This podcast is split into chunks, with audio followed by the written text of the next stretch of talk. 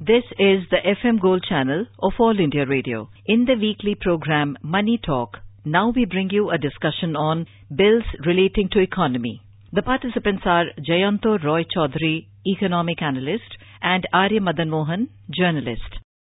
Jayanto, we're looking at the bills that have been introduced into the winter session of Parliament, which is currently just started.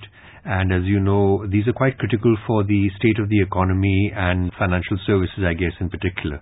So which are these bills and what should we be looking at? Well, actually, the most important bills that are being brought in the financial sector are, of course, the conversion of the ordinance on corporate taxes, which is to reduce corporate taxes from the current level of thirty-five percent to about twenty-two percent. The other important one is the International Finance Center Act. Now, that will, of course, help create financial hubs like GIFT, which is supposed to be in Gujarat, also encourage rupee derivative trading within confines of our country. The third, of course, is the I B C, but more importantly, one bill which is supposed to be introduced in this session, which has not yet been listed, is our amendment to the R B I Act, which will give the R B I greater power over N B F Cs. This has been taken up in the light of the recent happenings where certain firms like Dewan Housing, et cetera, had financial problems and a lot of lacunae were found. So these things, N B F Cs and cooperative banks, will come more closely monitored by the R B I. So, Jayanto, what is the significance of a lower corporate tax? Just briefly so that listeners can understand. Well, we had, as you know, about thirty-five percent tax rate on corporates. Compared to that, you know, if you take the Asian economies, if you take ASEAN, et cetera, they were much lower rate than us. U S A is approximately about twenty-one percent or so.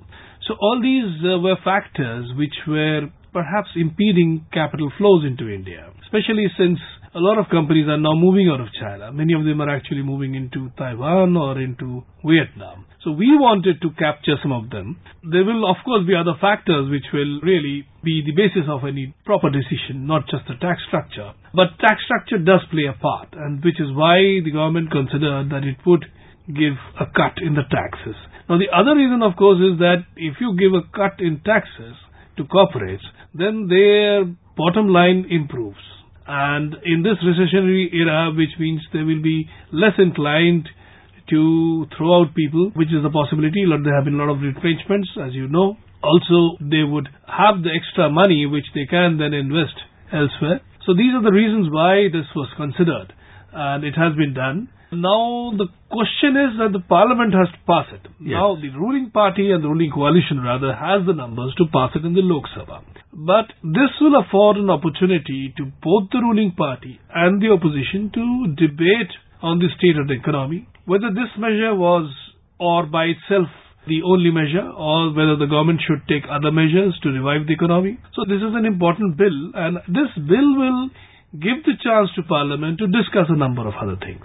You mentioned about the advantages for the bill. I guess at the same time the government is trying to divest. It's got a big disinvestment program. And the higher the market goes, the better the money raised could be from companies like B B C L, et cetera. Is that also a factor in terms of potentially the corporate tax would tend to boost share market prices, et cetera? Well, whatever boost, it has already happened. But there are many negatives right now in the in the stock markets, whether it's our own slowdown in our economy or whether there are global factors. The right. global economy itself is also on a slowdown mode. So in under such circumstances, capital usually goes towards the safest haven.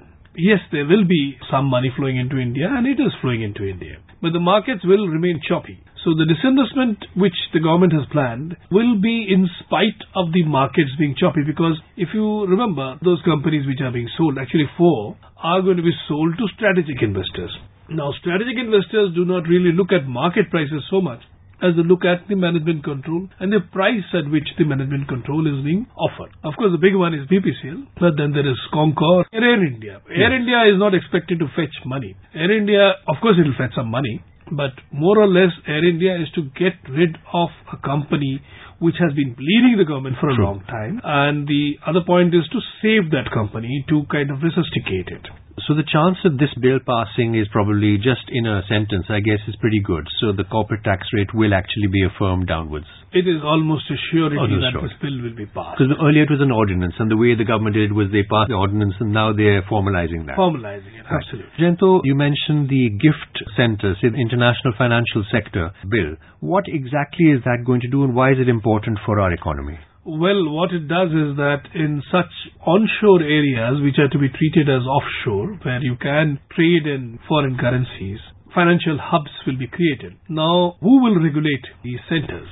So obviously there are many regulators in India, SEBI, R B I, et cetera. Does its remit goes to these centers, or do you have a separate authority which will control these centers? So there is a decision that there has to be a separate authority which will have a much more relaxed norms compared to the domestic market, which will attract people to come and play there, whether they are banks, whether they are insurance companies, whether they are currency brokers, et cetera.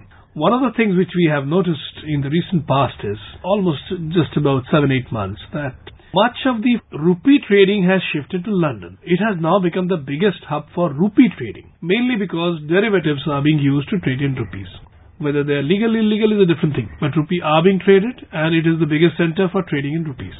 So what the government would like to do is to shift that trading in rupees back into India. Ideally, government would like actually a large chunk of the foreign currency trading to be shifted to India. At one time it was so. Calcutta was the center for foreign exchange trading in Asia. It was a bigger center than Shanghai, Hong Kong, or for that matter, Singapore. There must be seventies or so. I no, no, no. Earlier sixties it was so okay. when the rupee was fully convertible. I think it was made kind of more rigid currency in the sixties, sometimes in the sixties. So till then, Calcutta was the big place for these kind of foreign currency trading, which is why S B I used to have its foreign currency division totally based in Calcutta. They later onward shifted, I think, in the nineties to Bombay.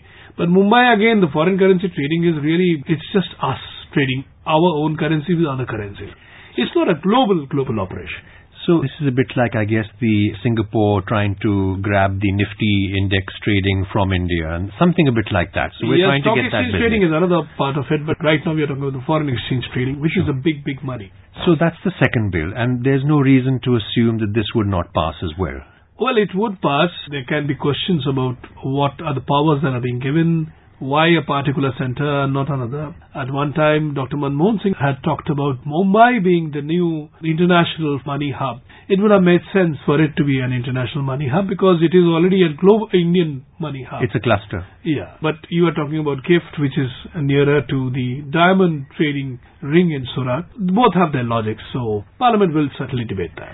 And the third bill you had mentioned about the... was the I B C, where the bankruptcy code is going to be tightened up and certain, of course, also being made relaxed in certain manners so that the bankruptcy proceedings are faster on the one hand, that there are less chances of one of the promoters trying to stall the proceedings, at the same time to allow the promoters also to participate in the smaller bankruptcies that have been happening. The government is concerned that basically the promoters might try and retake the company but at a lower price and therefore... Yeah, they, that was dealt with earlier also, but there are some loose ends. Also, how to deal with international bankruptcies. How do we go ahead? Which part of it can be taken up in India? Which part can be taken abroad, et cetera? Because those are actually quite complex issues, because I remember if you have a multinational that goes bankrupt in global basis, then it's based in one country, it's the headquarters in another country, its transnational complexity is quite large. It is a complicated issue which will certainly be not just solved by this act but also by the rules which are framed under this act. And you mentioned a fourth bill. I mentioned the fourth bill, which was R B I being given. I would imagine that along with R B I, certain other bank acts would also be amended, the Banking Act, the Non-Banking Financial Companies Regulation Acts, et cetera, Cooperative Act, et cetera. But the R B I Act will certainly have to be changed to give R B I greater supervisory powers over cooperative banks and also over N B F Cs. The failure of certain N B F Cs in the defaults that they have run into, and certain cooperative banks where it was discovered at a much later date that money was being given to the promoters as loans without sufficient collateral in certain cases. So to avoid such pitfall, because it is going to hurt the common man, the R B I needs to have certain powers, and R B Is, right now the cooperative banks are in an envious position in the sense that they fall between two acts, the R B Is and the Cooperative Act by itself. Some things have to be done to tighten up the laws there. There is another bill about the chit fund regulations. Chit funds have been regulated and there is need to tighten it up further so that the loopholes that might exist or might be utilized by certain unscrupulous chit funds are not utilized, which is why the Chit Fund Act again is being taken up. So, Jayanto, as you know, political conflict in Maharashtra has, I guess, slowed down decision-making in Parliament. So now that being over, there's no reason why these bills should not uh, effectively go through the Parliament. Yeah, they should go through the Parliament. In any case, I would imagine they would. But yes, more important than passing the bill is the debate over the bill. Because it is when you debate a bill, that is when nuances come to the fore. And if there are any discrepancies in the bill, or if there are any grey areas, they get ironed out. Because the government, after discussions, after debate within the parliament, gives an answer, and at that time very often brings forth its own amendments to the bill which has been placed. This is quite normal. I mean, it is not, no one is all-seeing and all-knowing. So the bureaucrats and the lawyers who have drafted the bill may not have covered every single loophole. This is the time when many stakeholders will come forth and they will also tell their M Ps that these are the points which we would like you to put forward in Parliament. And when that is debated and discussed, a consensus can emerge which can actually help improve these bills. Because it is no one's business to stall the economy of the country. It is everybody's business to try and see to it that the economy actually flourishes.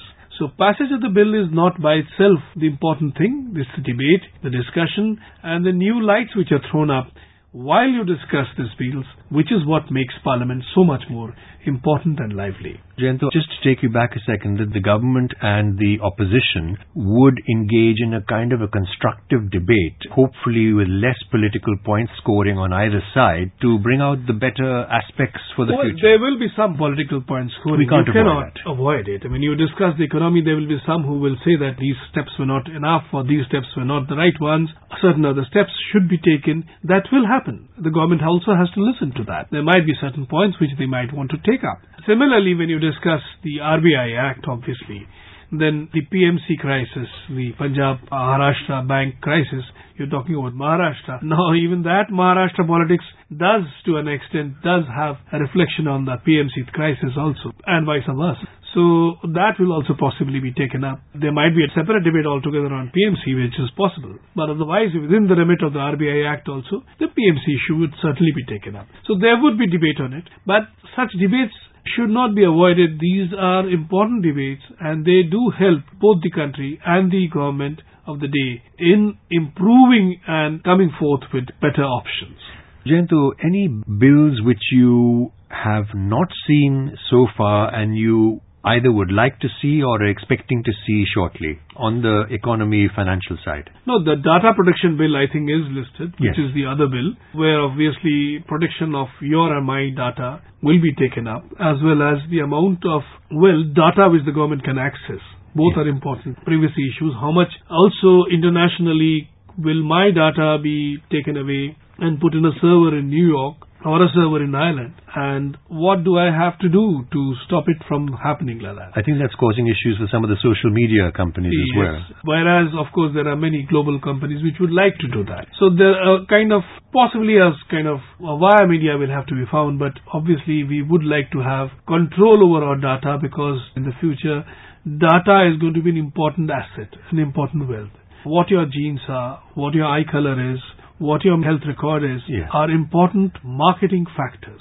Jayanto, broadly looking at these bills, this is a very constructive period. I mean, the other bills as well, in terms of, say, e-vaping or vaping cigarettes, et cetera, the banning of that. And this is quite a progressive approach, isn't it?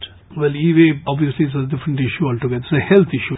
Some companies which are into vaping will be obviously be impacted, whereas those which are into tobacco selling will obviously be impacted positively. But you can watch for that in the stock market, the results.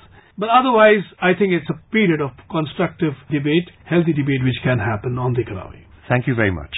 Thank you. You were listening to a discussion on bills relating to economy. The participants were Jayanto Roy Chaudhary, economic analyst, and Arya Madan Mohan, journalist. This program was produced and presented by the News Services Division of All India Radio. This program is available on our website, news on A I R dot com. You may email your opinion about this program at airnsdtalks at gmail dot com. You can also follow us on the News on A I R app for updates.